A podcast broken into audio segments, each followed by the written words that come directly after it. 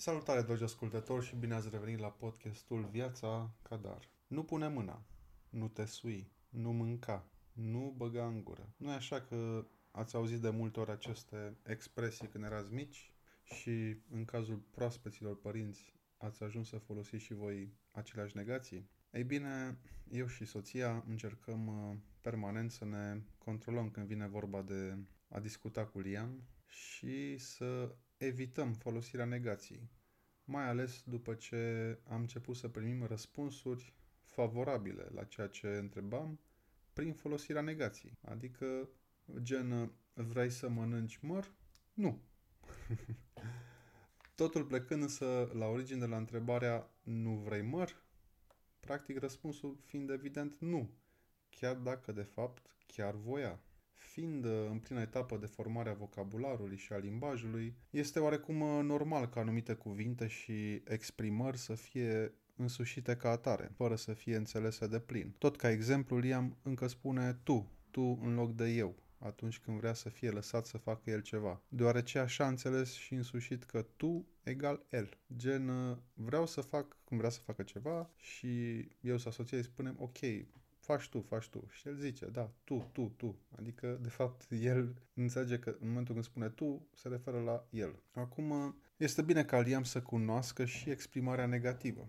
Și este bine să știe că poate refuza ceva. Însă, am observat că limbajul lui tinde să folosească negații direct proporțional cu numărul negațiilor folosite de noi. Așa că am trecut la schimbarea exprimării, spunând de exemplu vrei măr sau în loc de nu intra în baltă, foloseam dacă o să intri în baltă o să te uzi sau o să te murdărești și o să mergem în casă. Practic încercăm ca în locul negației ce interzice o acțiune să folosim efectul acelei acțiuni pentru a-l ajuta să conștientizeze impactul a ceea ce face. Cumva folosim un element mai actual de management, în loc să dăm feedback, respectiv acțiune, rezultatul acțiunii, încercăm să folosim feed forward, adică nu judecăm uh, efectele unei acțiuni după producerea acesteia, ci atragem atenția prin expunerea efectelor care se vor produce prin acea acțiune, cumva înainte de a se produce. Este clar că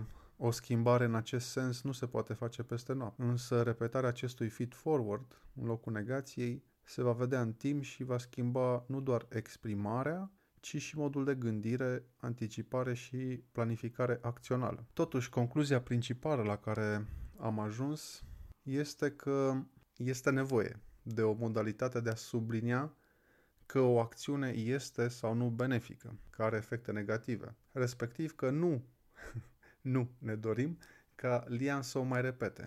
În caz contrar, observând că acesta sigur o va repeta și evident se vor obține aceleași efecte. Deci, uh, marea provocare este cumva de a evita folosirea excesivă a negației, a nu, fă, nu te urca, nu, etc. Însă de a menține cumva un echilibru între conștientizarea că ceva este sau nu este bun. Cam atât uh, despre negație. Nu v-am expus soluția perfectă, însă folosind, de exemplu, acest principiu de feed forward, aveți posibilitatea să vorbiți și să vă influențați copilul într-un mod pozitiv. Într-o lume în care, mai ales acum cu efectele pandemiei, această interzicere de a face, nu știu, sau de a fi într-un fel, de a nu face într-un fel, e parcă tot mai uh, pregnantă. Nu fă aia, nu purta aia, nu... Totul se rezumă la nu, la negație. Deci, să fim